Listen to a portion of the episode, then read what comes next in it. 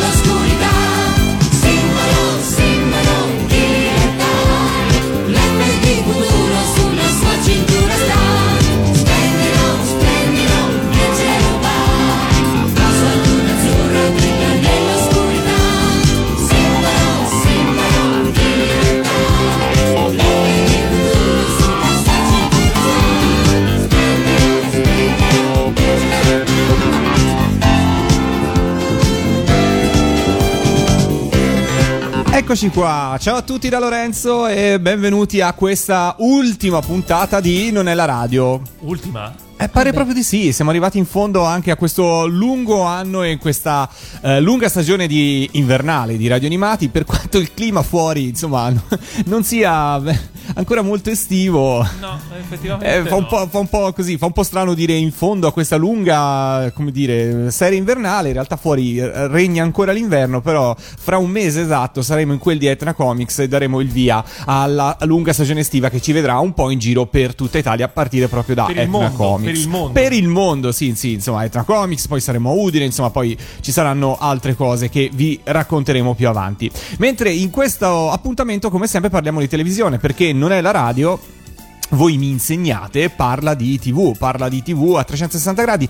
In genere non parla di cartoni animati, ma giustamente Valentina, cosa è successo oggi? Racconta un po'. È successo che un ascoltatore ci ha chiesto se avremmo parlato di Capitan Futuro nella nostra trasmissione. Esatto, quindi Antonio, la prima cosa, il primo post che abbiamo avuto subito sulla mia pagina Facebook Lorenzo Animati, come ho postato il banner di questa sera, Antonio ci scrive: ciao, di cosa si parlerà? Di tipo Capitan Futuro? Ora, noi di cartoni ne abbiamo parlato solo la scorsa puntata, perché abbiamo parlato della TV delle 20, per cui insomma abbiamo parlato di tante serie animazione. In realtà i cartoni non facevano parte di questa trasmissione, però visto che stasera è l'ultima puntata abbiamo deciso di così omaggiare Antonio della prima sigla della trasmissione, che tra l'altro è una sigla che ti mette subito la carica, perché insomma Capitan Futuro è sempre un bel ascoltare, vero?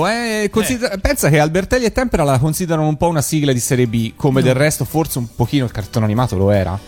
Ma, no, io su questo non sono d'accordo, perché comunque è insomma, è una serie di tutto rispetto, sia perché comunque ha insomma, è ispirata ai romanzi di fantascienza. Facciamoci odiare dal pubblico. Esatto. Allora, Capitan Futuro per voi è comunque al di sopra di una serie di quegli anni.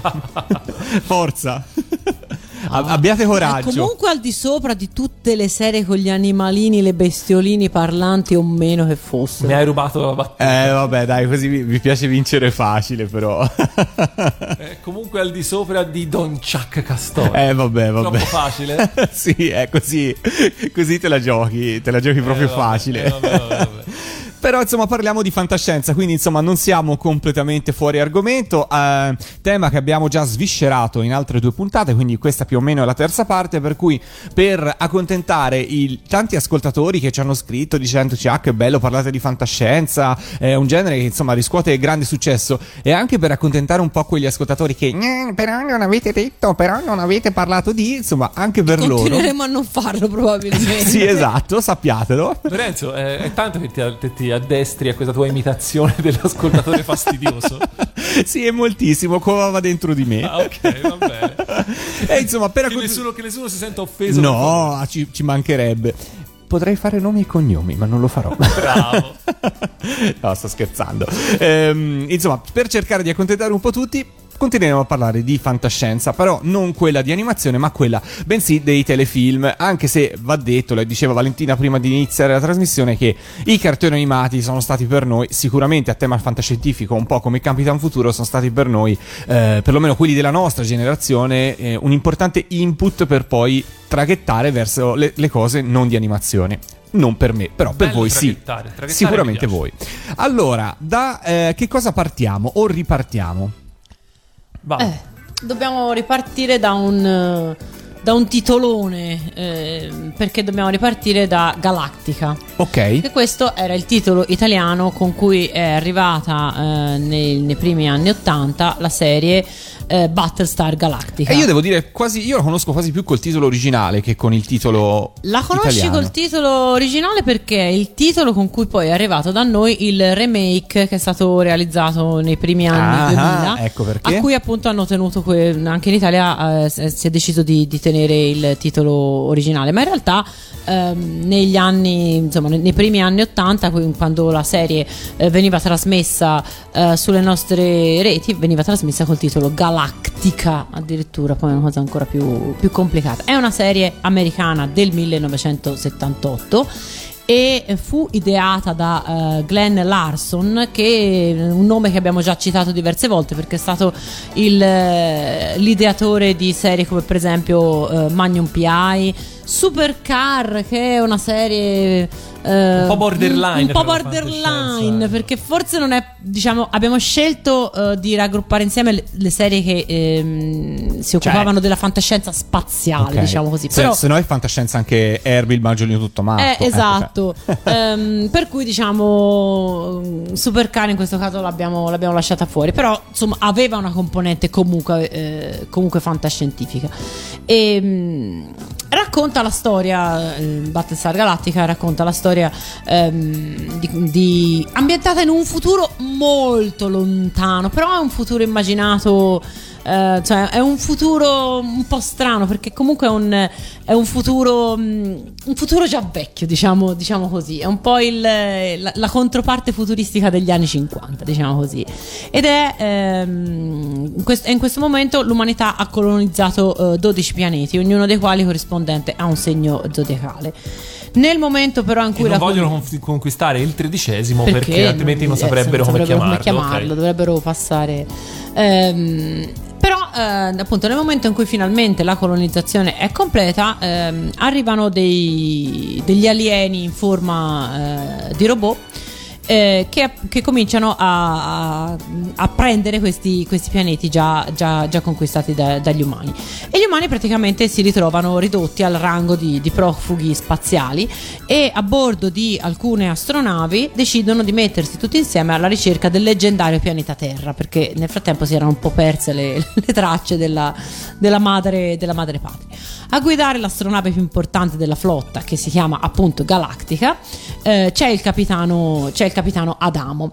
E, prima di continuare con la trama del telefilm, va detto una cosa. Allora, Battlestar Galactica è legato al successo che aveva avuto al cinema Guerre Stellari, e come un po' tutte le serie di quel periodo, perché George Lucas aveva mostrato per la prima volta come una saga fantascientifica di respiro comunque molto ampio potesse essere trasformato in un valido successo commerciale. E quindi, se questa cosa aveva funzionato al cinema, era lecito pensare che potesse funzionare anche in TV. Sicuramente insomma valeva la pena tentare, e quindi Battlestar Galactica in qualche modo rappresenta il primo, o comunque uno dei primi tentativi di produrre una fantascienza televisiva con standard qualitativi paragonabili a quelli delle produzioni cinematografiche. Non è estraneo al successo di Battlestar Galactica l'interessamento, quindi il lavoro di produzione di Larson, che appunto era un personaggio, insomma, che in televisione aveva già firmato diversi successi. Noi abbiamo parlato l'altra volta, in una puntata abbiamo parlato di Magnum PI, ma abbiamo parlato anche dell'uomo da 6 milioni di dollari. E tra l'altro Larson aveva appunto una sceneggiatura già pronta nel cassetto, aveva la sceneggiatura di una serie o di un film, insomma non era ancora ben chiaro cosa ne avrebbe potuto fare, che si intitolava Adam's Ark, cioè l'arca di Adamo, che lui stesso aveva scritto già negli anni 60, quindi insomma non certamente, ecco, non si può sicuramente dire che lui avesse visto Guerre Stellari. Raccontava la storia raccontava appunto la storia di un miliardario, di un tizio che appunto modellato sulla falsa riga di Howard Hughes, il quale appunto aveva trasformato la sua sede, la sede della sua compagnia che si trovava nel deserto, in una specie di arca futuribile, insomma in una specie di astronave pronta a partire, perché si aspettava da un momento all'altro un'invasione aliena, che puntualmente poi si verifica, e insomma quest'arca spaziale doveva appunto lasciare la Terra per colonizzare nuovi mondi. Riprende alcune di queste idee nel progetto di Galactica e ribalta in qualche modo la storia, perché in questo caso sono gli umani che dalle colonie cercano di tornare sulla Terra. Larson riesce ad avere il contributo, quindi, per la produzione della Universal e della ABC, emittente statunitense sulla quale appunto andrà in onda. E Larson presenta alla Universal un primo episodio speciale che dura 3 ore, quindi in realtà già questo era un film, avrebbe secondo me potuto forse presentarlo direttamente al cinema. Comunque fondamentalmente poi la Universal accetta il progetto. Peraltro, curiosità, in Europa quell'episodio pilota venne trasformato in un prodotto cinematografico e proiettato nei cinema. Tra l'altro credo anche in Italia sia arrivato, se non ricordo male. L'episodio pilota riscosse il successo che la ABC appunto si aspettava, e quindi ci fu il via libera a trasformare il progetto in una serie televisiva con cadenza settimanale. Venne fatto un'attenta campagna pubblicitaria per lanciare il primo episodio, e addirittura già si trovavano nei negozi, ancora prima che la trasmissione cominciasse, si trovavano nei negozi i famosi modellini, perché, come abbiamo già detto nelle puntate precedenti, ma è sempre utile ricordarlo, in queste serie televisive l'impatto, il peso del merchandising, soprattutto dei giocattoli, ha avuto un ruolo non secondario, come poi vedremo anche più avanti. Quindi insomma fondamentalmente siamo di fronte al primo episodio di taglio letteralmente cinematografico che viene presentato al pubblico statunitense, che lo apprezza molto. E io direi che ci possiamo ascoltare la prima sigla a questo punto, certo. Facciamo un salto indietro di un bel po' di anni e andiamo ad ascoltarci la prima sigla di Battlestar Galactica, ma come l'abbiamo conosciuto qua in Italia e come ci hai spiegato Galactica. All'epoca era solo Galactica.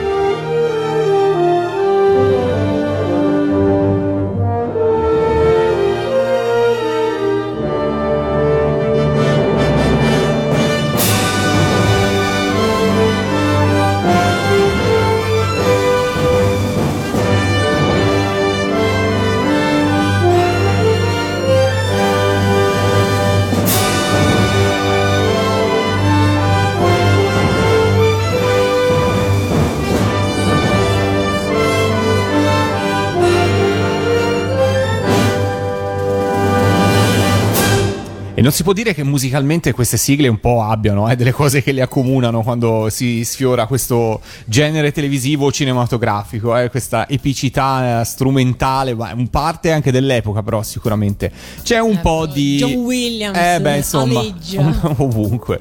Non è la radio, continuiamo a parlare di televisione, continuiamo a parlare di serie di carattere fantascientifico e affini, diciamo così, e proseguiamo con Battlestar Galactica, perché insomma siamo arrivati giusto alla metà di questo viaggio, di questa serie lunghissima. Sì, è una serie abbastanza lunga che appunto, ricordiamo, racconta le vicende di un gruppo di profughi spaziali, di umani che stanno cercando di raggiungere la Terra da un pianeta che un tempo è stata una colonia terrestre, ma che adesso è caduto nelle mani dei cattivi di turno, che si chiamavano Siloni. In realtà il protagonista della serie è il capitano Apollo, che è il figlio del capitano Adamo, che invece era il protagonista del primo, della prima sceneggiatura scritta da Larson. Poi ogni episodio chiaramente segue un po' il solito canovaccio che poi abbiamo visto anche in Star Trek, abbiamo visto in tantissime serie. C'è l'eroe, affiancato da altri personaggi ricorrenti, cioè anche qui c'è il ragazzino, anche qui c'è il personaggio femminile, insomma non sono da questo punto di vista non è particolarmente originale. Comunque sono sempre trame, storie molto, molto carine, molto gradevoli da vedere. Tuttavia il punto di forza di Galactica stava senza ombra di dubbio negli effetti speciali. Larson volle chiamare a lavorare a questo telefilm i migliori esperti del settore per l'epoca, considerate che insomma erano siamo sempre negli anni 70, insomma siamo nel 1978, e si rivolge agli stessi artisti che avevano lavorato e avevano vinto gli Oscar per Guerre Stellari. John Dijkstra, io penso si pronunci così, però non sono sicurissima, quindi lavorò a Galactica ma soltanto ai primi episodi, però nei primi episodi appunto riuscì a conferire alle astronavi quel realismo nell'aspetto e nei movimenti che rende tutt'oggi memorabile la miriade di navi presenti in Guerre Stellari, e che si rivedono molte scene anche di Galactica. Tra l'altro ora, io non ricordo in questo momento il titolo del film, ma c'è un film di questi di serie B, forse anche di serie C, prodotto in America più o meno in quegli stessi anni, che fa uso di alcune scene di montaggio durante le battaglie spaziali, in cui si vede chiaramente appunto le flotte di navi che inseguono la nave del protagonista, e sono riconoscibilissime, sono le navi di Galactica. Ora in questo momento mi sfugge il titolo del qualcuno film. All'ascolto se lo ricorda, ce lo scriva a Lorenzo Animati o info@radioanimati.it e noi leggeremo il messaggio in diretta. Se qualcuno ha più memoria di noi ce lo scrive e poi citeremo. Abbastanza buffo, diciamo così, nei suoi contenuti. E quindi insomma fondamentalmente Galactica è una versione televisiva, o quantomeno avrebbe potuto essere una versione televisiva di Guerre Stellari, e questo ahimè creò qualche problema, perché la 20th Century Fox, che deteneva all'epoca i diritti di Guerre Stellari, si rese conto che questa somiglianza avrebbe potuto in qualche modo danneggiarli, e quindi prima ancora che la serie venisse trasmessa negli Stati Uniti, quindi quando era andata in onda soltanto il film Pilota, citarono in giudizio la Universal per plagio. Così, sulla fiducia. Sì, fondamentalmente sì, sulla fiducia. Il giudice che insomma si dovette occupare della causa visionò entrambe le produzioni, poverino aggiungerei, l'avrei invidiato all'epoca, vide entrambe le produzioni. Lesse il romanzo di Guerre Stellari, quello scritto da Lucas, visionò un montaggio realizzato apposta con gli estratti dei principali film di fantascienza prodotti fino ad allora, e stabilì che in fondo non c'era plagio, e quindi la Fox perse la causa. Questo però contribuì a fare ancora più pubblicità al telefilm, e gli indici di ascolto del primo episodio di Galactica furono altissimi, e crebbe tantissimo anche l'aspettativa degli spettatori. Tuttavia il successo fu di breve durata, perché se i famosi effetti speciali erano, diciamo, il fiore all'occhiello di Galactica, si rivelarono anche il suo tallone d'Achille, perché produrre ogni episodio con il budget che era stato stanziato per il pilota assolutamente non era plausibile, e quando tutto il budget se ne andava in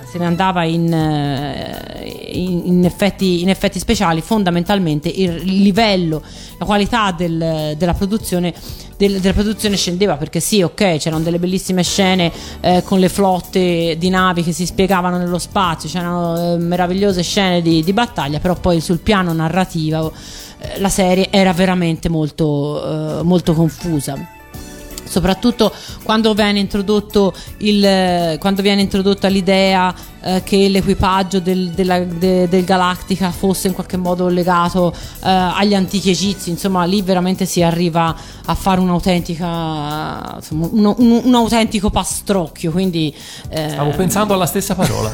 Esatto, quindi fondamentalmente anche i personaggi non vengono mai sviluppati, restano poco più che stereotipi. Insomma, anche per questo probabilmente il giudice avrà detto che non c'era plagio, perché insomma rispetto ai personaggi di Guerre Stellari qui non c'è neanche lontanamente la profondità, e quindi insomma gli episodi tendono a diventare ripetitivi, e insomma alla fine si può dire che la fantascienza televisiva non era ancora pronta per unire la sensibilità di Star Trek con i mezzi tecnici di Guerre Stellari, e quindi insomma fondamentalmente la serie alla fine chiuse nella delusione. Il progetto in realtà comunque continuava a essere ritenuto valido, per cui ne venne prodotto un remake negli anni 80, e poi finalmente una nuova versione partendo da zero proprio nel 2004, che io però non ho visto, quindi So che è un capolavoro, so che tutti mi dicono di vederla, prima o poi recupererò anche questa, ma per il momento io mi fermo alla Galactica del 1978. Voi l'avete visto quello nuovo? No. Allora, però la sigla è bella, io l'ho imparata su Radio Animati. Ce l'ascoltiamo? Io direi che la possiamo ascoltare. Ok, ascoltiamoci la sigla, quindi adesso abbiamo fatto un bel salto nel tempo, insomma, arriviamo quasi tempi molto più recenti. 2004. Allora ascoltiamoci l'altra sigla di Battlestar Galactica.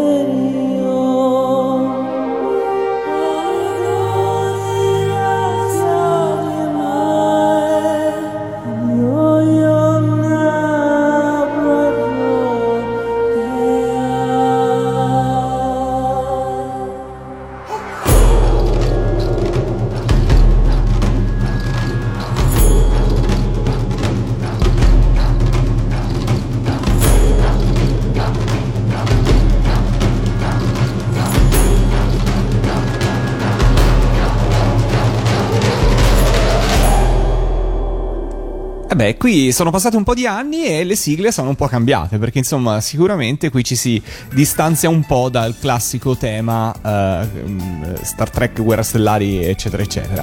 Sono diventate corte più che altro. Sono diventate corti, beh anche quell'altra, sai, non è che fosse tanto più lunga, un 30 secondi di più. Comunque si parla di sigle di telefilm e soprattutto americane, per cui il taglio è sempre quello. Andiamo avanti su Radio Animati con Non è la radio e continuiamo a parlare di spazio, di fantascienza, di mondi lontani con un'altra serie. Un'altra serie che in che periodo siamo, prima di tutto, vi chiedo? Allora, rimaniamo un po' più vicini, diciamo, ai nostri tempi, nel senso che non torniamo negli anni 70, ma torniamo negli anni 90.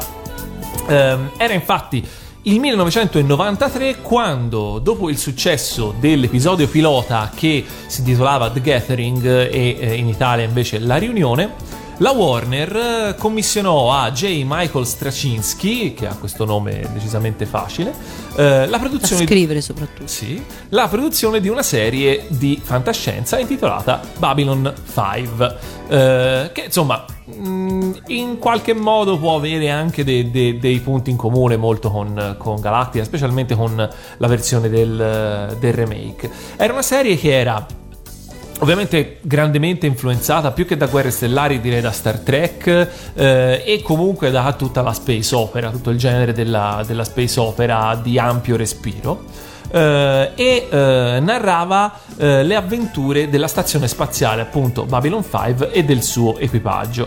La serie durò per 5 stagioni, dal 93 al 98, che narrarono 5 anni effettivi della storia della stazione spaziale, dal 2258 al 2262. Tra l'altro lo stesso Straczynski dichiarò più volte che era esattamente quello che avrebbe voluto fare. Lui aveva già pianificato questa serie come lui parla come di un romanzo, diciamo, quindi con una storia che doveva, con vari sottoarchi narrativi, ma che doveva evolversi, diciamo, nell'arco di 5 stagioni. E tra l'altro lo stesso Straczynski, cosa più unica che rara nel panorama TV, ha scritto praticamente quasi tutti gli episodi in prima persona. Questo insomma vi dà un'idea dell'importanza e di quanto ogni singolo episodio avesse un suo peso all'interno dello sviluppo della trama principale. Allora, prima di andare avanti a vedere, a parlare un pochino di più, approfondire un po' di più di cosa parliamo quando parliamo di Babylon 5, mi piacerebbe parlare un attimo di quella che è stata la sua trasmissione in Italia, perché fa abbastanza ridere. Allora, Rai 3 trasmise l'episodio pilota il 4 marzo del 1999, seguito da, ragazzi, provate a indovinare, dopo la puntata qualcosa pilota, mi dice che non è stato il secondo episodio pilota. Lorenzo? L'ultima puntata. No, seguito dalla seconda stagione. Vabbè, certo, la prima? La prima non fu trasmessa perché la Rai giudicò non all'altezza il doppiaggio che era stato fatto. Non se ne potevano accorgere prima. Ma soprattutto non potevano tipo aspettare a quel punto a mandarla, a ridoppiarla, invece di mandare la seconda. Ovviamente questo non fece altro che generare confusione negli spettatori. Non solo, perché appunto alla fine della seconda stagione ci fu un'interruzione e quando nel 2002 fu ripreso la trasmissione, uno dice avranno ridato la prima e la seconda stagione. No, la quarta. e poi la quinta. Cioè, perché così prima i numeri pari e poi... No, praticamente quindi questo significa che la prima trasmissione, la terza stagione fu saltata per motivi di diritti, quindi praticamente alla fine della prima trasmissione in Italia gli spettatori italiani videro l'episodio pilota, la seconda, la quarta e la quinta stagione, ovviamente non capendo assolutamente niente di quello che stava succedendo. Mi chiedo quali potessero essere i problemi di diritti che ti impongono di saltare una serie sì, una serie no, però... Non ho approfondito. Fatto sta che per fortuna nel 2007 Jimmy, il canale satellitare che a quell'epoca trasmetteva davvero un sacco di serie anche in prima visione, ridoppiò e ritrasmise tutto e poi finalmente nel 2012 su Rai 4, quasi 15 anni dopo la chiusura della serie negli Stati Uniti, anche in Italia abbiamo potuto godere di Babylon 5 in chiaro doppiato in italiano. Quindi insomma ci è voluto un po', però ce l'abbiamo fatta. Tra l'altro Babylon 5 è una serie, come vi dicevo, in cui la trama orizzontale ha molta importanza e davvero perdersi qualche puntata, ma addirittura un'intera serie, spesso voleva dire perdersi un po' nella storia. Tant'è che alcuni critici l'hanno definita, Babylon 5, forse la serie più complessa mai trasmessa in TV. C'era un cast enorme, era una serie sicuramente collettiva con un cast molto molto grande, formato da umani e da tantissime diverse specie aliene, e il setting della storia era un enorme intreccio di politica, di religione, di filosofia, di confronto tra culture differenti, guerra, pace, insomma c'era veramente veramente di tutto ed era tutto tutto andava a creare un tessuto di base che rendeva estremamente vivi i personaggi e le loro problematiche e praticamente rendeva molto tridimensionali e molto motivate le loro scelte, le scelte che i personaggi poi facevano e che mandavano avanti la storia. Quindi non una serie con molti plot device, no? Con molte cose che succedevano giusto per fare andare avanti la storia, ma una serie pianificata con estrema cura davvero. Ovviamente poi in tutto questo ha grande importanza la stazione spaziale Babylon 5, che è appunto una stazione spaziale, la quinta della sua serie, anche se in realtà le prime tre non sono mai state costruite e la quarta è sparita a un certo punto, non vi sto a raccontare perché altrimenti è spoiler. Ed era una stazione spaziale costruita con una missione di pace, cioè era appena terminata una grande guerra che vedeva contrapposti gli esseri umani e una razza aliena e praticamente viene costruita questa stazione spaziale che fosse una sorta di avamposto che favorisse la diplomazia, gli incontri, gli scambi sia commerciali che culturali tra specie diverse. Non è che sì? Mi sbaglierò, ma cioè è roba già sentita questa. Beh, allora, diciamo che sì, la domanda che vi potrebbe venire in mente è sicuramente ma tutto questo non è un po' troppo uguale a alcune serie di Star Trek? L'ho già sentito, dice. Tra cui soprattutto Deep Space Nine. In effetti, esatto, c'è un motivo. Straczynski quando gli fu fatta questa domanda dichiarò che fu lui stesso ad andare dalla Paramount, che come abbiamo già detto nelle scorse puntate era la proprietaria dei diritti di Star Trek e di Galactica, come abbiamo visto prima, no, da Universal quella. Uh-huh. Quindi dichiarò che fu lui ad andare dalla Paramount a proporgli Babylon 5, che quindi lui aveva già pensato molto tempo prima, dando loro veramente un sacco di materiale già molto dettagliato su quello che doveva essere la sua serie.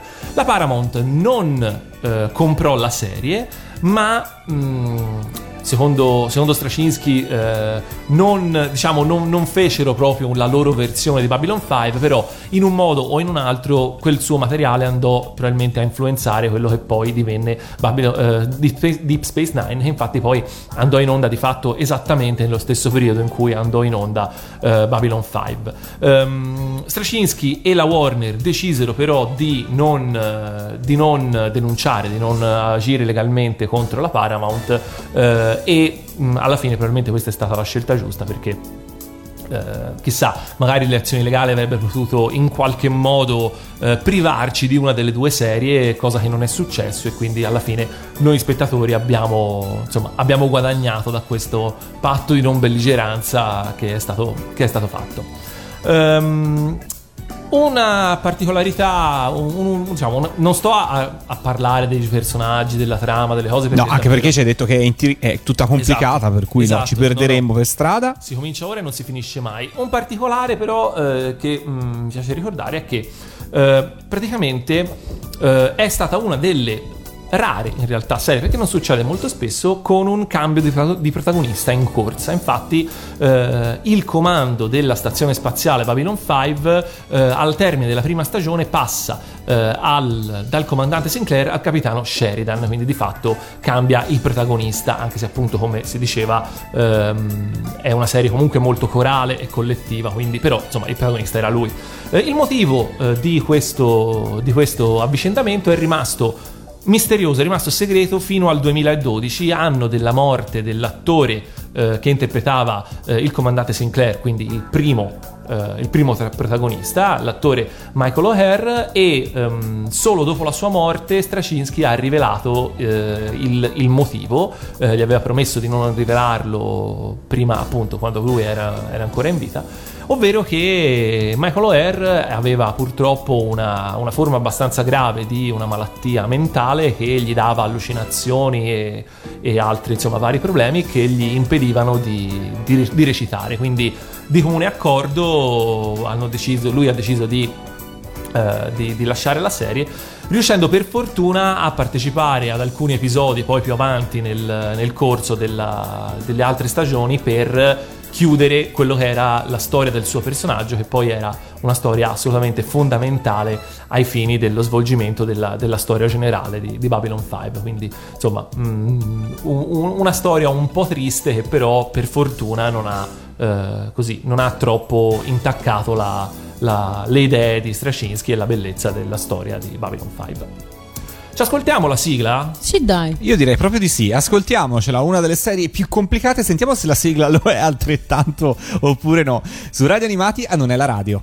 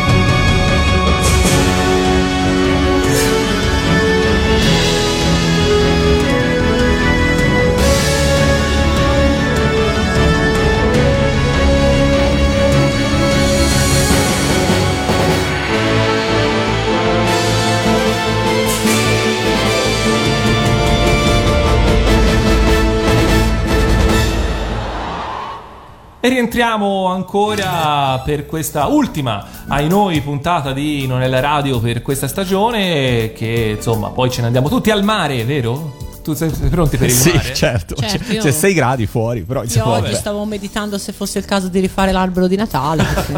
Io ancora ho il doppio piumino sul letto, però insomma magari dai, io spero che chi ci ascolta durante le varie messe in onda durante la settimana ci ascolti dicendo: no, ma fuori c'è 20 gradi, 25 gradi, guarda, cosa dicono mai? No, ecco, speriamo sia così, però per adesso il tempo è quello che è, vabbè. Secondo me è tutto un piano per evitare la prova costume. Può essere. Io già mi sogno i primi di giugno a Catania per Etna Comics, con quel bel clima, quel caldo. Mi manca. Bel clima, Etna Comics non sempre, senza, alle volte pesta abbastanza. Allora, il caldo, alle volte sì. Ma però almeno c'è il sole di solito. Sì, c'è il sole, c'è un bel clima, insomma, anche di amici, sono gli amici della Telericordi, ci sono i Parimpari, Moni, Antonio, insomma tutta la banda di Etna Comics. Non vediamo l'ora di essere lì da voi. Mi mancheranno, ma mi mancheranno davvero. Proseguiamo con Non è la radio. Proseguiamo con Non è la radio facendo un piccolo passo indietro per poi farne due in avanti. Nel senso che torniamo un secondo su Galactica, perché c'è un dettaglio, possiamo dire. Allora, diceva prima Valentina che gli indici d'ascolto calarono abbastanza rapidamente, non diciamo non abbastanza da far poi proseguire la serie, anche perché in realtà la serie si trovò ad affrontare un concorrente tanto insospettabile quanto letale, ovvero un'altra serie vagamente fantascientifica. Stiamo parlando di Mork e Mindy. Ironicamente la serie che avrebbe di fatto decretato la chiusura di Galactica veniva trasmessa sempre dalla ABC, perché Mork e Mindy riscuoteva un grande successo di pubblico e godeva di ottimi indici d'ascolto, però a differenza di Galactica con un costo assolutamente irrisorio per la produzione di ogni puntata. Si trattava di fatto di una situation comedy che, bontà loro, sono probabilmente le serie che in assoluto richiedono il minore investimento per essere realizzate.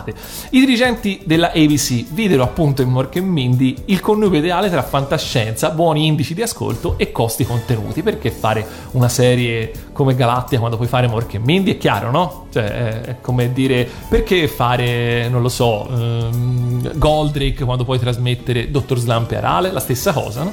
Uguale. Esatto, quindi Galattica fu chiusa, mentre Mork e Mindy, che precedentemente era trasmessa giovedì sera, fu spostata al suo posto nel suo slot la domenica sera, quindi di fatto sostituendola in tutto e per tutto. Purtroppo però, come andremo a vedere, questo non porterà particolarmente fortuna a Mork e Mindy, vero Vale? Esatto. Sì, la serie non sono la Vale, sono Lorenzo, però... Beh, allora dunque, prima di tutto c'è da dire una cosa. Di Mork e Mindy abbiamo già accennato qua nella radio, perché Mork e Mindy arriva negli Stati Uniti nel 1978, esattamente il 13 settembre, ed è uno spin-off. Non si tratta di una serie che nasce così, dal niente, ma nasce come spin-off di Happy Days, che insomma fa un po' così, un po' specie pensarlo, però è proprio così. Anche lì diciamo che potrebbe essere che l'Ape Maga è uno spin-off di Lamu. Certo. Sì, sto cercando di dare dei paragoni. Può essere, sì, può essere. Anche se appunto... Tra l'altro è vero. Cosa stai dicendo? L'Ape Maga è uno spin-off di Lamu, non lo sapevate? No, io non lo sapevo. No, così Vale, però non ci crede nessuno. Io volevo cominciare a lanciare una leggenda metropolitana, ma avete stroncato così. Vabbè, dai, allora scusate. Perché l'Ape Maga è perché l'Ape Maga, cioè, se avessi detto un'altra serie. Comunque, torniamo alle ragioni dello spin-off. Nel 22esimo episodio della quinta stagione di Happy Days, dal titolo Fantascienza, anche per Fonzi, compare il personaggio di Mork. E appunto dal successo proprio di questo episodio, da questa idea, nasce l'idea di realizzare una serie dal titolo Mork e Mindy. Anche se in realtà c'è da dire che quell'episodio in realtà è qua in Italia andò in onda quando la serie era già famosa, cioè, insomma, esatto, andò in onda quando Mork e Mindy erano già conosciuti in Italia. Esatto. Vale, parlaci un po' della trama di Mork e Mindy, che magari tu hai seguito. Io devo dire la verità, è una di quelle serie che ho seguito un po' a tratti, non sono mai stato un particolarmente fans di questa serie, per quanto ami tantissimo Williams, che insomma è stato un grandissimo attore. In realtà la trama è molto semplice. C'è questa ragazza, Mindy appunto, che incontra in modo piuttosto fortuito un alieno che è appena arrivato sulla Terra dal pianeta Ork a bordo di un'astronave a forma di uovo.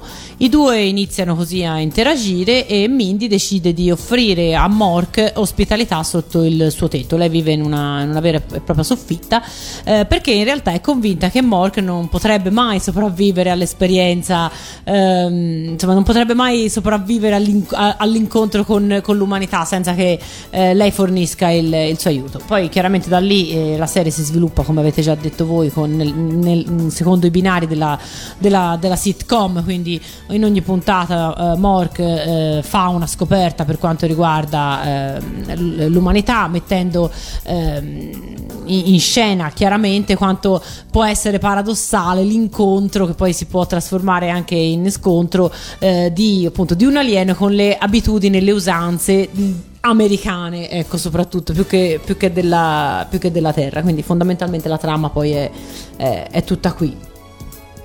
E tante sono le caratteristiche che hanno fatto la fortuna di Mork e Mindy, che penso possa essere considerata una delle serie più famose per quanto riguarda le produzioni televisive degli ultimi 40 anni.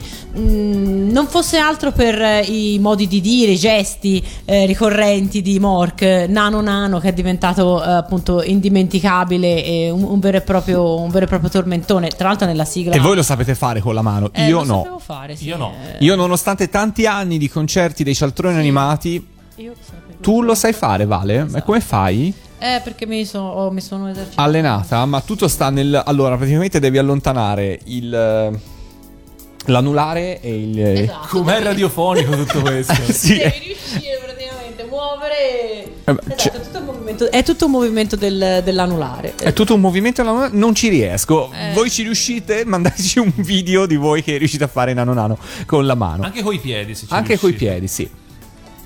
E quindi insomma queste, giustamente dicevi Vale, sono state fra i tanti punti di riconoscimento. Poi insomma Robin Williams era comunque un grande attore, e si può dire che era lui in qualche modo che regalava alla serie uno spessore incredibile. Chiaramente, esatto. La sua caratterizzazione del personaggio, esatto, era talmente così irresistibile da sostenere tutta la serie. Tra l'altro, sapevate che in originale è Nanu Nanu e non Nano Nano?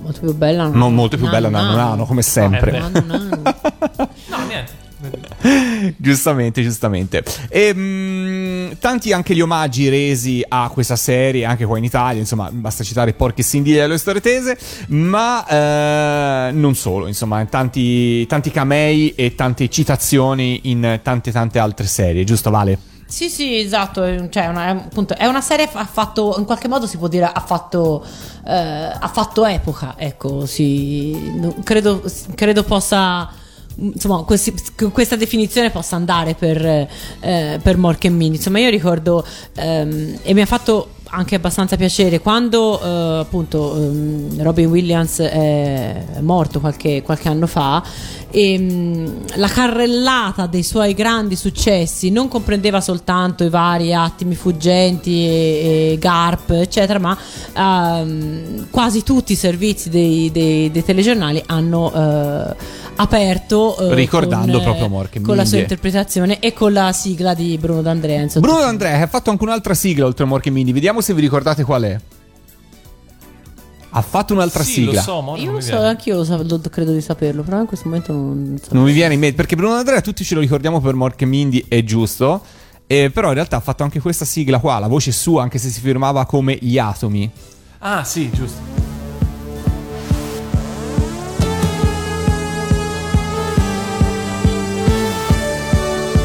Sentiamone un pezzo. Sentiamola. Il coso di fantascienza ci sta benissimo. Cioè, voglio dire, questa è... Agli grandi cielo, energia, pensiero. Non è lui ovviamente, ma... Eccolo. È proprio lui.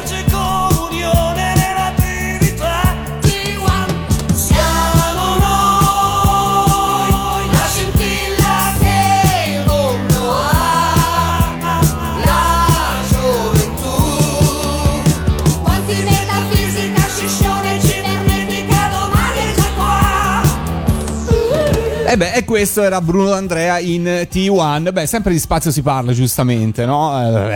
Ok.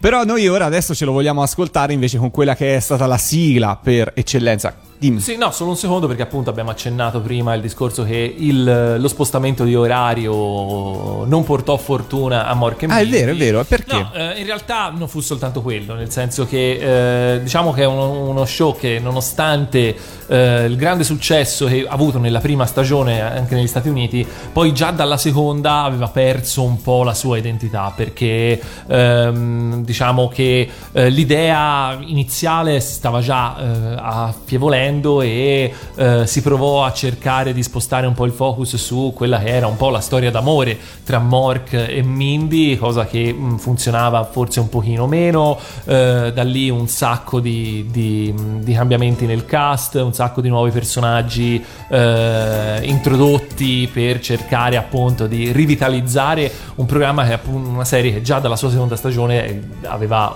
perso tantissimi. Come quando in Grattacheca e Fichetto introducono Pucci. Esatto. E quindi niente, soltanto si ricorda, io ricordo molto bene, più che altro nell'ultima stagione quando compare il figlio di Mork e Mindy, non so se vi ricordate. Sì, vagamente. Rimosso questa cosa completamente. Che era un vecchio, se non sbaglio. Pure. Sì, che invece di, siccome gli abitanti di Ork sono diversi, praticamente è Mork che depone un uovo e da quest'uovo nasce un vecchio, diciamo, perché si dice gli orcani invecchiano al contrario e quindi il figlio è in realtà vecchio. Insomma, cose molto belle. Faccio un saluto al volo ad Andrea, un nostro fedelissimo ascoltatore che ci segue insomma tutto l'anno. Ha scoperto l'ultima puntata, è dispiaciuto, ma insomma torneremo, dai, sta tranquillo Andrea. E a Loredana, che anche lei è una fedelissima ascoltatrice di Radio Animati e appassionatissima di fantascienza, e giustamente diceva il saluto di Mork e quello del vulcaniano di Star Trek sono abbastanza simili per quanto le dita siano posizionate in maniera leggermente diversa. Ma fu una citazione voluta? No, non credo. Credo proprio di no. Proprio due origini completamente diverse. Però adesso abbiamo lo spazio di una canzone per provare, ogni volta che Bruno D'Andrea lo cita, a fare quel saluto. Per me sarà impossibile, voi da casa provateci.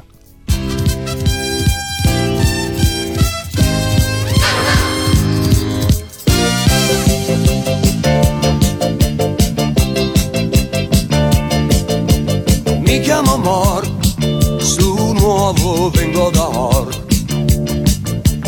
Imparo un po', ora il saluto ti do.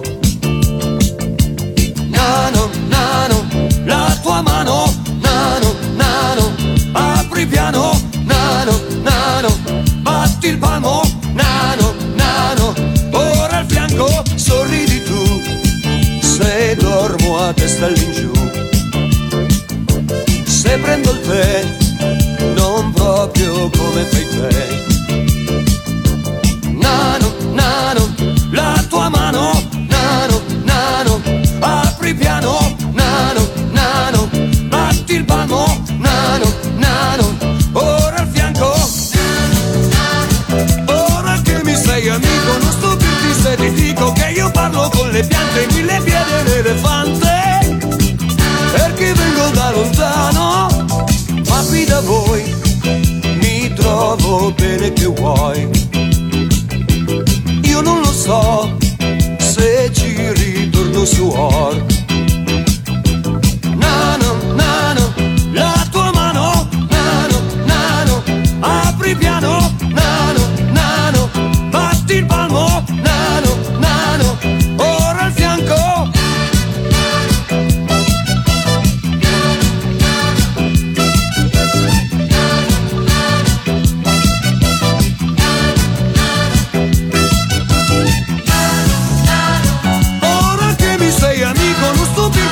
Dico che io parlo con le piante, mille piedi e l'elefante, perché vengo da lontano, mi chiamo Mork, su nuovo vengo da Ork, imparo un po', ora al saluto ti do, nano, nano, la tua mano, nano, nano, apri piano, nano, nano, batti il palmo,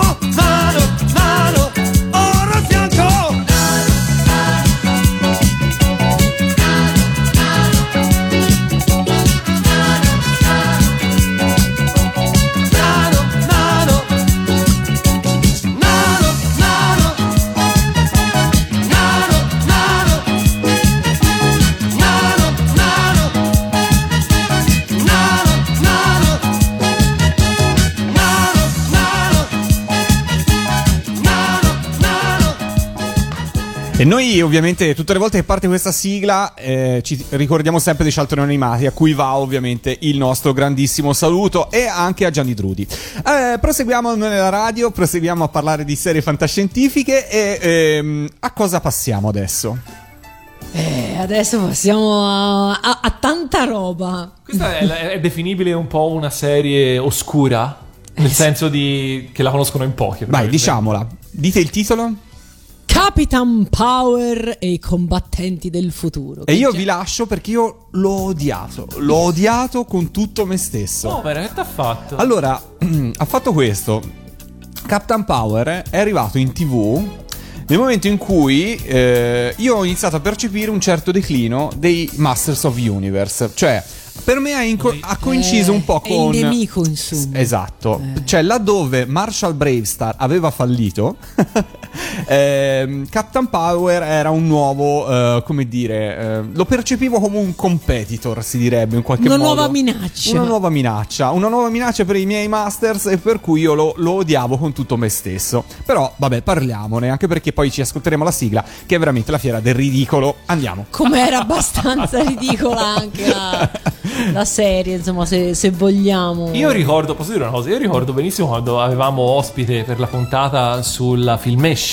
Sì. Avevamo ospite Emiliano Santalucia, che lui disse che adorava questa serie. Lo so, Emiliano, e guarda, cioè, detto da te mi rincuora, esatto, perché so quanto ami i Master, esatto, so quanto ami il mondo di Eternia, però io non ce la faccio. Per me, io l'ho associato a questa cosa, e Capitan Power è il male. Andiamo avanti, però parliamone perché... In realtà Capitan Power è il bene, perché è il capo di una squadriglia di eroi dai nomi veramente improponibili, ma che non anticipiamo adesso perché poi vengono citati tutti. Certo, nella bellissima sigla. Che combatte contro un esercito di biodroidi capitanati da un altro cattivissimo, tutto vestito di nero, una specie di Darth Fener cibernetico, con una trama, sì, appunto, cioè, sicuramente appetibile per i ragazzini dell'epoca, ma insomma fondamentalmente era roba già vista, già sentita. Che cosa quindi spaventava tanto Lorenzo? Perché Lorenzo era tanto terrorizzato da Capitan Power? Perché Capitan Power era legato, come ormai abbiamo già detto, a una linea di giocattoli brutti peraltro, prodotti dalla Mattel nel 1987. E in realtà tutta la serie, appunto, era in realtà concepita come uno spottone per questi giocattoli.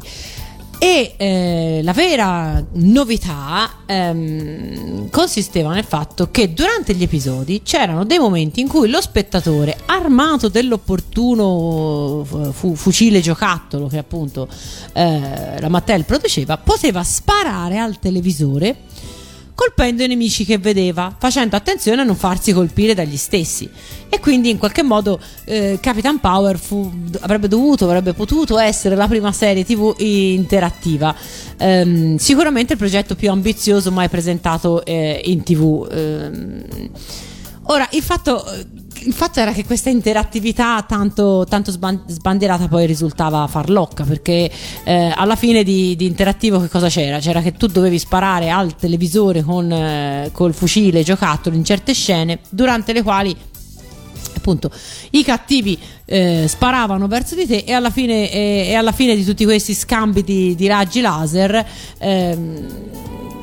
fondamentalmente cosa avevi fatto?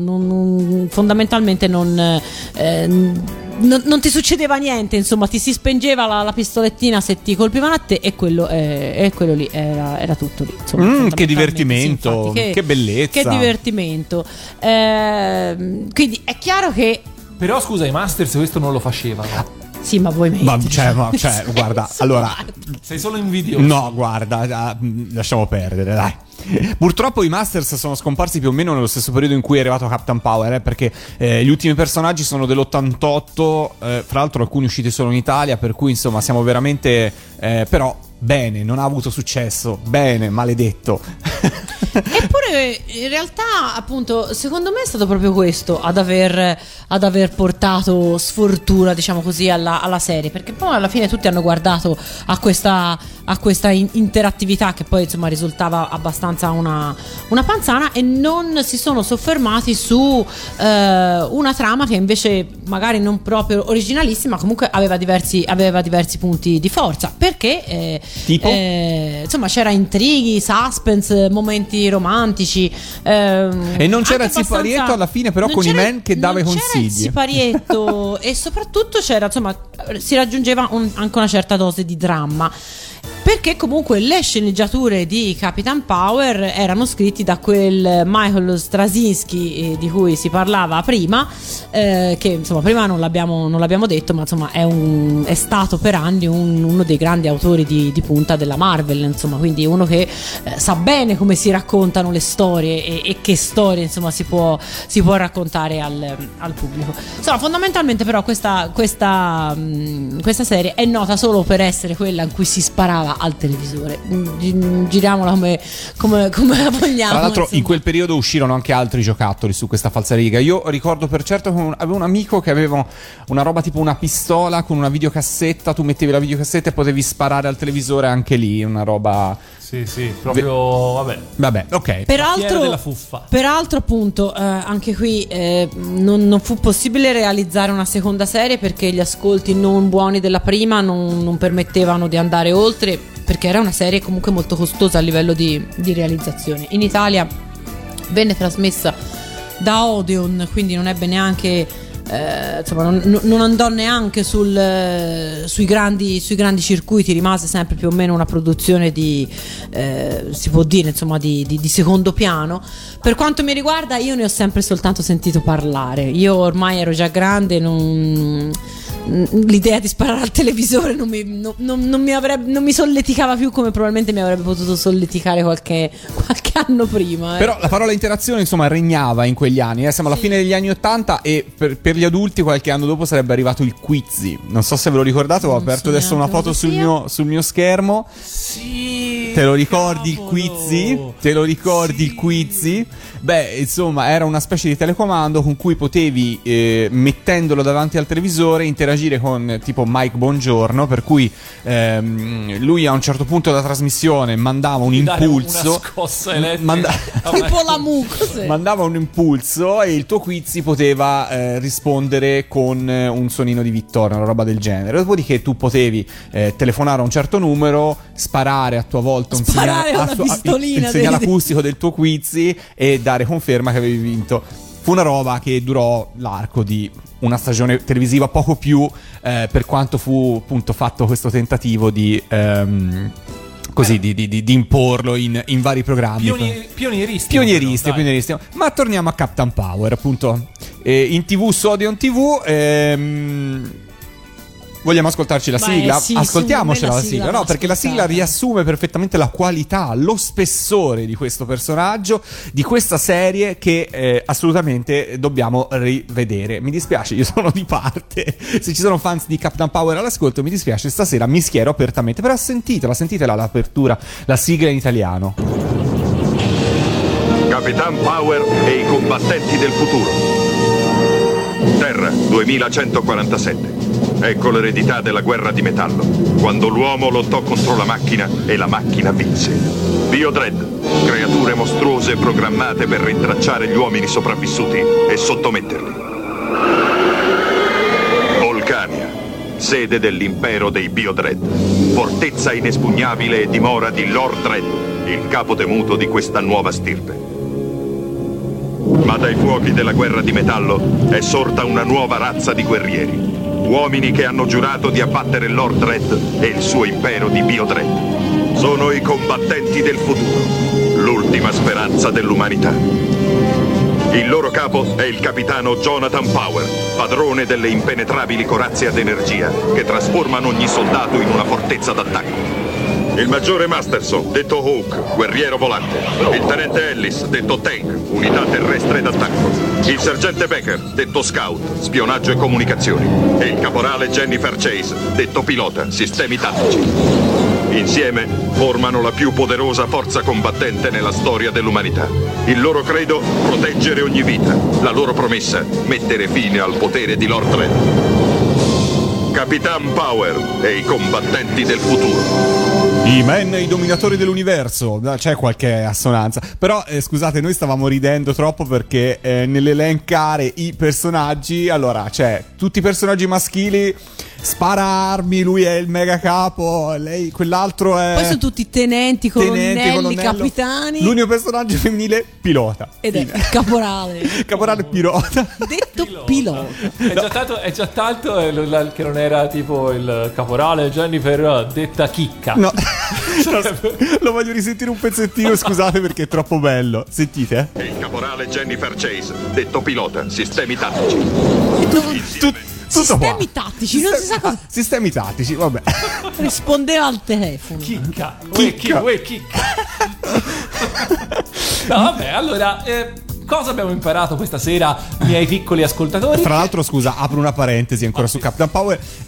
Uno dei motivi del successo dei Masters of Universe, a detta proprio anche di Emiliano, fu il fatto che catturò un pubblico femminile. Esatto. Perché i personaggi femminili, anche nella serie di Man, non arrivo a Shira, avevano il loro peso. Insomma, Sorceress, Tila, Evelyn, erano tutti personaggi che comunque davano uno spessore tra... non. Ma poi è arrivato Pilota e quindi poi non ce n'è stato più per nessuno.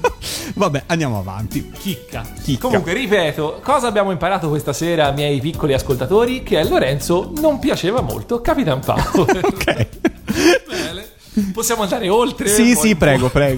Voglio inferire ancora? No, va bene, possiamo andare oltre. Ok, possiamo proseguire. Andiamo avanti perché cambiamo da... una fantascienza di ambientazione post bellica, post atomica, guerresca, eccetera eccetera, a una fantascienza di ambientazione un po' più vicina a quella che è la nostra società, che si basava su tutta poteva essere riassunta tutta in una frase: la verità è là fuori. Infatti questa è la tagline di una delle serie più amate degli anni 90, che ha creato il suo successo basandosi su un'altissima qualità di produzione, una coppia di personaggi e di attori indovinatissimi e una mitologia molto elaborata, ma anche talvolta molto confusa, perché a ogni risposta che dava introduceva 3 altre nuove domande che dovevi aspettare qualche anno per avere risposta. Stiamo parlando ovviamente di X-Files, serie che ha avuto un incredibile successo sia da noi che in tutto il mondo, e che tanto da essere al momento formata da ben 208 episodi più 2 film.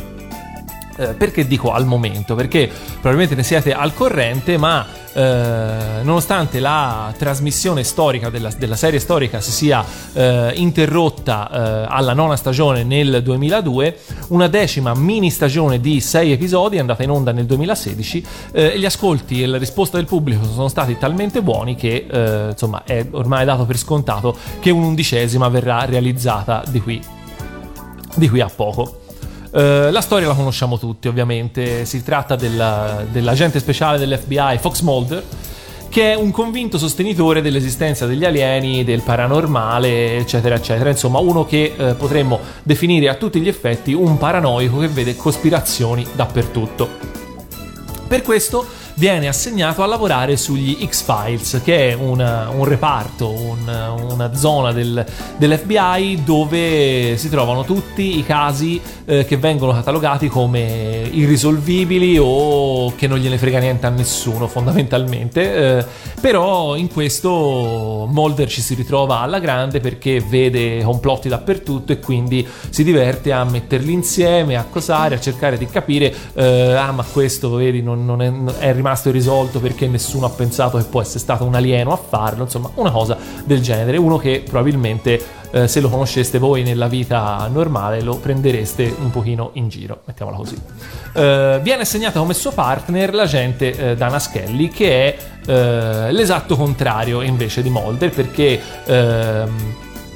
è molto razionale e viene messa appunto lì perché i boss sperano che lei, con la sua razionalità e la sua capacità, perché si tratta di una gente molto in gamba, riesca un po' a smontare tutte le teorie di Mulder e a farlo un po' desistere da questo suo comportamento un po' eccentrico. Ed è proprio questa dicotomia tra Mr. I Want to Believe e Miss Ma Anche No che specialmente all'inizio fa funzionare così bene questa serie, perché appunto è bello vedere come i casi che in ogni puntata vengono posti di fronte ai due agenti vengono sempre interpretati in maniera molto diversa e ci danno sempre un po' due punti di vista di quello che sta succedendo. Ovviamente nel corso delle stagioni poi verremo a scoprire che Mulder più o meno ha sempre avuto ragione, perché vengono scoperti sempre più indizi che portano a una cospirazione su scala mondiale che vuole nascondere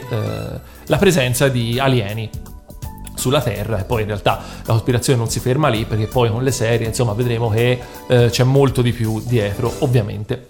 Questa serie ha una struttura molto interessante, perché abbiamo parlato più volte, no, di serie con trama orizzontale e con trama verticale, no? Giusto per ripassare di nuovo, la trama orizzontale è quella che si svolge in vari più o meno sottoarchi narrativi, ma che comunque porta avanti una trama che è un filo conduttore di tutta la serie e che insomma porta l'interesse dello spettatore a scoprire i vari misteri una puntata dietro l'altra, mentre invece la trama orizzontale, la trama verticale è quella del, a volte viene chiamata Monster of the Week, cioè la puntata autoconclusiva in cui, in questo caso, un caso su cui indagano i nostri viene introdotto all'inizio della puntata e risolto alla fine della puntata con praticamente zero conseguenze su quello che è poi l'andamento della serie. Appunto, di fatto in X-Files questi episodi, ci sono proprio due categorie di episodi, quelli definiti di mitologia e autoconclusivi, che sono proprio diversi, cioè ci sono puntate in cui ci si occupa della trama orizzontale e puntate in cui ci si occupa della trama verticale, tant'è che in rete è pieno di guide in cui ti spiegano se ti interessa seguire tutta la storia di X-Files ma non c'hai tempo o voglia di vederti tutti gli episodi, semplicemente guarda questo elenco di episodi, perché solo e soltanto in questi episodi viene portata avanti la trama principale. Quindi insomma un approccio abbastanza unico e originale, soprattutto per i tempi.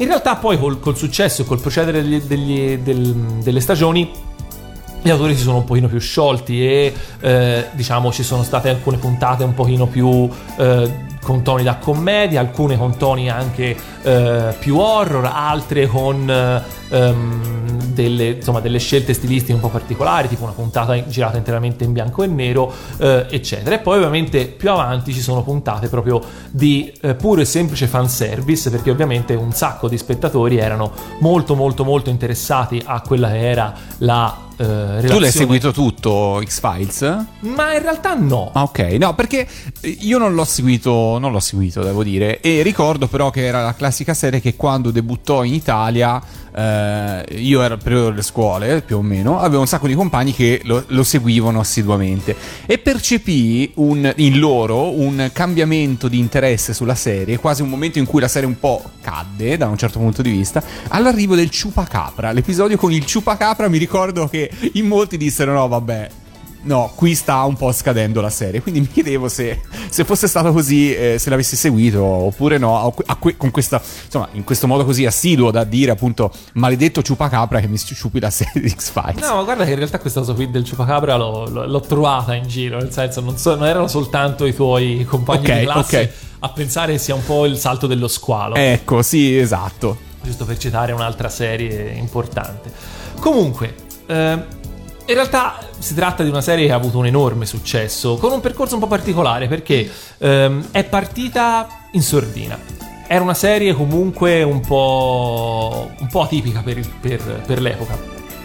E però piano piano, anzitutto riuscì subito a fidelizzare uno zoccolo duro che era proprio in quella fascia dai 18 ai 49, che era quella che interessava al network, perché era la fascia oraria che appunto con spot pubblicitari che erano tutti indirizzati a quella fascia demografica. Quindi la serie viene rinnovata e per le prime 5 stagioni continua a guadagnare ascoltatori fino ad arrivare a quasi 20 milioni di media per la quinta stagione, che all'epoca erano decisamente un ottimo risultato. Insomma, pensiamo che adesso 20 milioni di spettatori sono una roba impensabile, cioè ora ci fosse... Stai parlando di ascoltatori in Italia? No, sto parlando negli Stati Uniti. Ah, negli Stati Uniti non saprei fare il paragone, però insomma sì, comunque sono tanti. Sono tanti. Tra l'altro l'episodio più visto in assoluto è il 12° della 4ª stagione, con più di 29 milioni di spettatori, ma aiutato più che altro dal fatto che fu trasmesso subito dopo il Super Bowl, e quindi cioè, mi riesce anche a me, diciamo. Ti piace vincere facile. Esatto. Dalla 6ª stagione in poi invece gli ascolti continuano a declinare fino alla 9ª, specialmente nelle ultime 2 stagioni in cui il personaggio di Fox Mulder viene, diciamo, non fa più parte del cast degli attori principali. Però insomma diciamo che mentre a livello produttivo in realtà la qualità rimane sempre abbastanza buona, la trama, la mitologia purtroppo è arrivata al punto in cui hanno messo nel mezzo talmente tanta roba che anche loro non sanno più che pesci prendere e come succede spesso alle serie molto lunghe, gli spunti interessanti ormai si sono un po' annacquati e le cose che sono arrivate in seguito non sono all'altezza di quello spunto originale. E poi teniamo conto che X-Files in realtà doveva concludersi al termine della 7ª stagione, invece è stato il network a chiedere di prolungarlo, che si proseguisse. Ci sono stati, oltre a queste 9 stagioni, 2 film, 2 lungometraggi cinematografici. Il primo uscito nel 98, che si colloca tra la 5ª e la 6ª stagione e che ha avuto un ottimo successo di pubblico e di critica, e invece un secondo lungometraggio nel 2008 che invece porta avanti la trama principale, che era rimasta aperta. Non c'era una vera conclusione alla fine della 9ª stagione, non c'è una vera conclusione neanche alla fine di questo secondo e ultimo lungometraggio. Però, come dicevo prima, in realtà la Fox ha chiesto a Chris Carter, che è l'autore della serie, di realizzare ancora 9 episodi. È uscita questa mini stagione di 6 episodi nel 2016, che ha avuto un ottimo successo, nonostante che poi i fan, diciamo, non abbiano apprezzato molto la direzione che hanno preso gli episodi di mitologia, quindi non tanto quelli singoli, ma diciamo la trama è stata portata avanti di nuovo in una direzione che non ha molto accontentato i fan. Ciò nonostante, una 11ª non è stata ancora annunciata, ma sicuramente arriverà a breve, quindi fan di X-Files, trepidate ancora, perché i vostri eroi stanno per tornare. Bene, allora io direi ascoltarci la sigla di X-Files a questo punto, che ne dite? Perché no? Vai. Ascoltiamocela qua su Radio Animati a Non è la radio.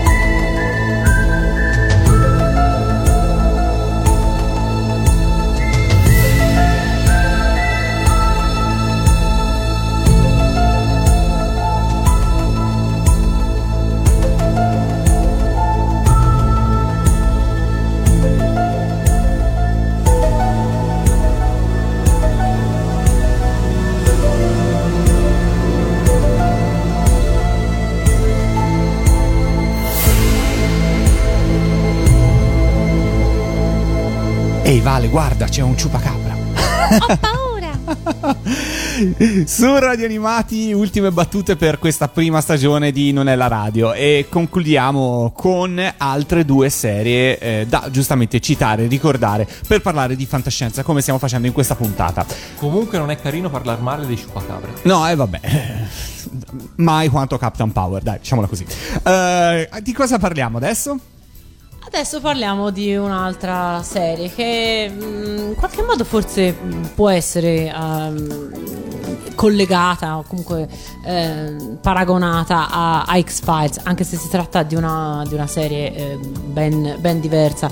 Tanto è una serie della fine degli anni 70, una serie di produzione britannica che è considerata un vero e proprio oggetto di culto. Ci sono tuttora dei forum o comunque dei gruppi di Facebook in cui viene passata letteralmente al setaccio, e insomma le discussioni fervono, e si tratta di Zaffiro e Acciaio, una serie di produzione britannica a basso costo, anche se in realtà, come vedremo poi, non bassissimo, che non è neanche ben chiaro in quale ambito dei generi televisivi possa essere inclusa. C'è chi come me appunto la considera una serie di fantascienza, chi invece sostiene che è più legata ai thriller psicologici, chi addirittura la metterebbe nel genere fantasy, e c'è addirittura chi mi ha detto no, vabbè, ma Zaffiro e Acciaio fa genere per conto suo, è il genere alla Zaffiro e Acciaio, proprio un genere a parte. Esatto. È una storia molto particolare, perché racconta appunto le avventure di due agenti che sono al soldo di una non meglio precisata entità, che dà loro il compito di risistemare, di correggere le anomalie. Chi sia questa entità che dà questi ordini non viene mai effettivamente chiarito. Esattamente in cosa consistano anche queste anomalie non è sempre evidente, e questo fa sì che tutti gli episodi abbiano questo clima di attesa, di ansia, quasi che crea un effetto quasi di claustrofobia, che però non è la tensione del thriller, per cui prima o poi ti aspetti che arrivi fuori l'assassino col coltello.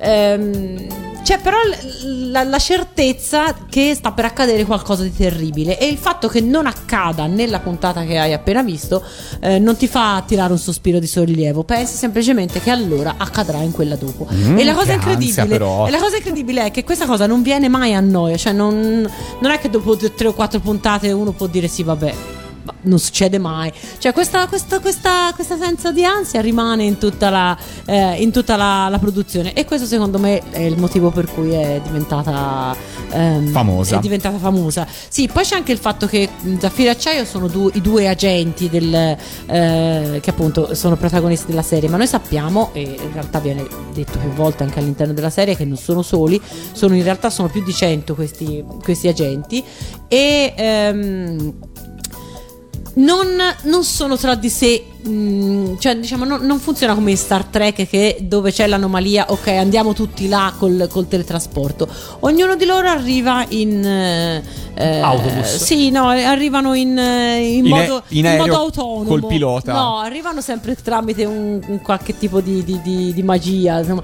Però arrivano in modo autonomo. Questo fa sì che lo spettatore si possa immaginare tutto un dietro le quinte che appunto che non si vede, in cui appunto la missione viene pianificata, viene strutturata, e insomma è la curiosità che prima o poi anche lo spettatore vedrà come effettivamente questa cosa viene organizzata, aiuta appunto a tenere desta l'attenzione. A me, scusami, ma fa venire in mente la puntata in cui si vede cosa succede quando Yatto Detaman si trasforma. Esatto, ma anche a me ha fatto venire, è giusta citazione. Anche a me ha fatto venire in mente. Insomma, è una serie comunque particolare, anche perché manca un vero e proprio cattivone da affrontare. in realtà appunto cosa crea le anomalie, che tipo di problema le genera non viene mai detto. Insomma, loro sono chiamati a correggere le anomalie. Se poi le anomalie sono effettivamente provocate da un cattivo o no, questo non è veramente importante. Quindi insomma è una serie particolare, peccato che è tanto tempo che non viene più trasmessa. Comunque ha avuto diverse repliche. Secondo me è una di quelle serie un po' come che insomma ha buone possibilità di essere considerata un classico, perché quest'ansia, questa tensione tutta particolare, insomma percepisce, è ancora tutta godibile. Ho capito. Ci ascoltiamo la sigla con la voce narrante italiana e poi ci ritroviamo qua per l'ultimo pezzo e saluti finali.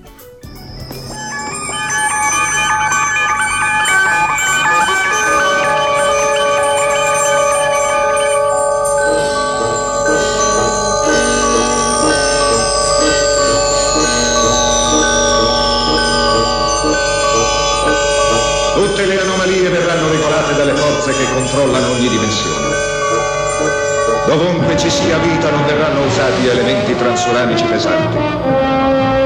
Sono disponibili pesi atomici medi. Oro, biondo, rame, giaietto, diamante, radio, zaffiro, argento e acciaio. Sono stati assegnati zaffiro e acciaio.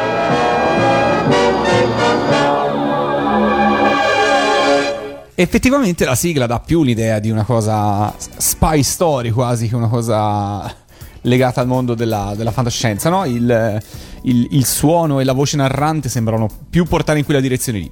Però, poi è Zaffiro. E poi è Zaffiro. Esatto. Come la principessa Zaffiro. Io ricordo invece anche un'altra versione della sigla in cui veniva detto Zaffiro, ma sono quasi sicura che ce ne sia può essere, perché io Zaffiro non lo ricordo. Caro Matteo che sei all'ascolto, mettiti alla ricerca di una versione alternativa di questa sigla, magari già c'è, non l'abbiamo trovata noi per questa puntata di Non è la radio, però è andata così. Citiamo proprio in chiusura un'altra serie, Vale? Non è esattamente una serie, è uno sceneggiato ed è l'unico contributo dell'Italia a queste 3 puntate sulla fantascienza che abbiamo realizzato. Non perché in Italia non si fosse in grado o non ci fosse interesse per il genere, però fondamentalmente le produzioni italiane di fantascienza, che insomma hanno i loro estimatori in tutto il mondo, erano rivolte al cinema. Quindi diciamo fondamentalmente la TV non aveva probabilmente forse i mezzi, non avevamo il budget e i mezzi, esatto, per poter fare qualcosa di competitivo. Tuttavia negli anni 70 venne prodotto A come Andromeda, che era un remake di una produzione della BBC, interpretato da un'attrice che all'epoca non era ancora famosa, ma che oggi lo è, Julie Christie. In Italia il ruolo della protagonista sarebbe dovuto andare a Patti Pravo, che però abbandonò la produzione insomma in corso d'opera. È una storia tratta dal romanzo di Fred Hoyle del 1961 e racconta del primo contatto con una razza aliena. Oggi sono tematiche comune, insomma, perché poi appunto la storia affronta il tema dell'elettronica, delle tecnologie elettroniche, dei finanziamenti per i viaggi nello spazio, addirittura la clonazione, insomma, ma immaginatevi, insomma, per l'epoca doveva aver avuto una notevole dose di originalità. La trama comunque è abbastanza semplice, quindi andava bene per poter essere riprodotta in uno sceneggiato televisivo. Non prevedeva l'apparizione di astronavi oppure di congegni tecnologici troppo sofisticati. Insomma, fondamentalmente insomma tutto è giocato sul fatto che gli scienziati protagonisti di questo sceneggiato devono costruire un ibrido alieno per il quale hanno chiamiamo così le istruzioni. C'è un, si parla sempre di un supercomputer che dovrebbe appunto prendere il controllo del pianeta, ma insomma poi questo supercomputer non si vede mai. È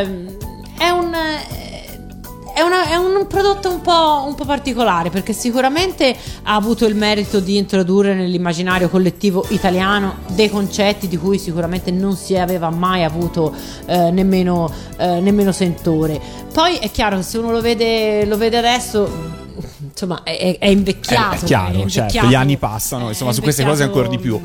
Per forza, però insomma all'epoca totalizzò 18 milioni di telespettatori, e se andate su Rai Replay, questa volta l'ho imparato, lo potete vedere tutto. E insomma, forse può essere un'esperienza interessante, anche solo per vedere quanta strada ha fatto la fantascienza da allora e quanta cura anche si metteva nei prodotti televisivi dell'epoca, cosa che forse oggi non è più così evidente. Insomma, oggi forse certe cose le diamo per scontate, ma insomma è la prova che, certo, si può fare della buona televisione anche quando i mezzi tecnologici, insomma, non sono al massimo. E ricordiamoci che su Rai Replay potete vedere anche il seguito di A come Andromeda, che è P come Pegasus. Esatto. Va bene. Questa quindi si conclude questa nostra avventura di Non è la radio, che appunto si prende una pausa estiva per quanto riguarda la programmazione. Dobbiamo fare qualche ringraziamento. Io voglio fare un ringraziamento particolare a Matteo di Bussi 78, che non abbiamo citato in questa puntata perché non abbiamo citato tante prime TV, però in tutte le altre ci ha aiutato tantissimo, per cui va il mio ringraziamento agli ascoltatori. Saluto Andrea e Loredana a nome di tutti gli altri ascoltatori che ci hanno seguito in queste tantissime puntate, e questo è quanto da parte mia. Voi avete dei ringraziamenti particolari, parenti, amici, qualcuno a casa che vi segue? Ma basta ringraziare tutti gli ascoltatori di Radio Animati, perché insomma bene. Se siamo arrivati fino al 1 maggio, insomma, è e infatti noi sì, non come, che ne so, io Super Robot, che non so quando tornerà. Bene. Ah, vabbè, certo. E io invece ne approfitto per ringraziare gli ascoltatori dall'estero. Bravo, giusto. Sempre fondamentali da tutto il mondo, ci seguono. E niente, poi insomma, a darvi l'appuntamento a Udine. Io sarò a Udine con la prima per quanto mi riguarda trasfertina estiva di Radio Animati. Si chiama Radio Animati in Tour, non sminuirlo in trasfertina estiva. Ah no, guarda che è bello, è detto con tutto l'amore possibile. Lo so, devi fare entrare Radio Animati in 2 valigie, montare, smontare. No, lo so perfettamente. Poi non sono mai stato a Udine, quindi sono anche contento. No, detto questo, a parte gli scherzi, con me personalmente ci riascolteremo, ci risentiremo tra poco, tra un mesetto da Udine, e poi invece insomma l'anno prossimo, insomma, con la nuova stagione, insomma, prossimo, ma insomma, certo, ci saranno sicuramente un sacco di altre, insomma, non vi libererete di me troppo presto. Vabbè, io giusto per prima di salutarci definitivamente introduco l'ultima sigla con cui... No, aspetta. Ah, okay. Allora, dunque, avremmo potuto concludere con A come Andromeda. Faccio sentire solo un pezzo, solo un pezzetto.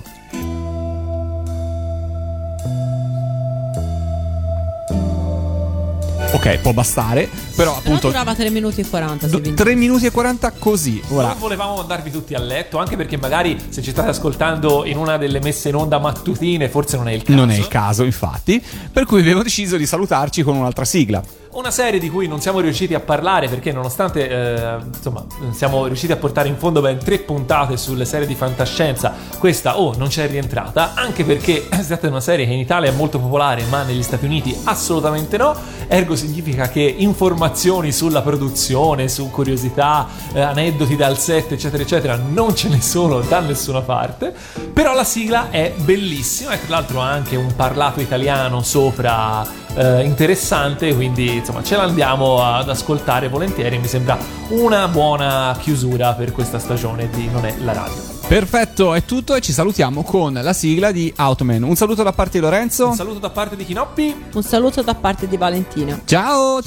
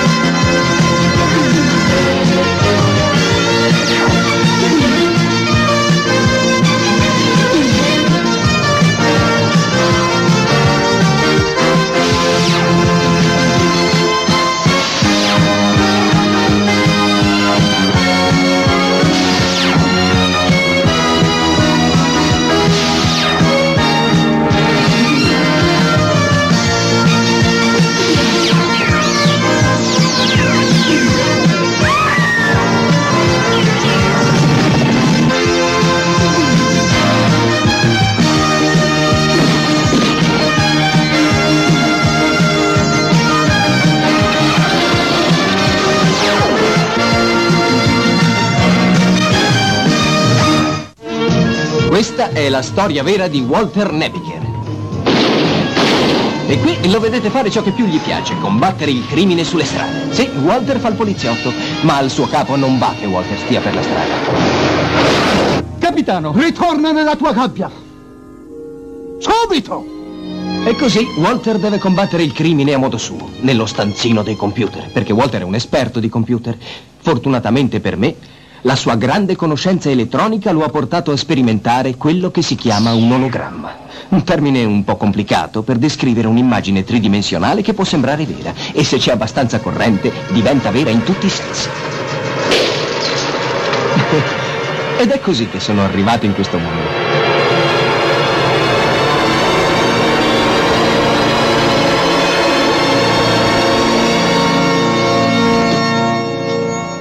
Il mio nome? Automan. E tu devi essere Walter Napier. Come fai a sapere il mio nome? È nel programma che ha inserito nel mio sistema. Ah, devo dire, Walter, che sei proprio in gamba davvero. Ah, mi sento fantastico. Ah beh, se lo dici tu, allora... Come da programma, io sono sincero. Ma dimmi, come mai mi hai chiamato Automan? Perché tu sei il primo uomo totalmente automatico di questo mondo. Puoi fare qualunque cosa, perché non sei reale. Non è esatto. Io sono reale quanto te. Sono diverso. E grazie a te, perfetto. Nessuno è perfetto, Automan. Neanche questo è esatto. Il programma prevede che io, osservando gli altri, impari tutto ciò che sanno fare e lo faccia meglio. Mackie Rowe per il tennis, John Travolta per la danza. Ti dirò, in una scala da 1 a 10 devi pensare a me come a un 11. Ho creato un mostro. No, Walter aveva creato una meravigliosa forza al servizio del bene. Automan. Molto piacere.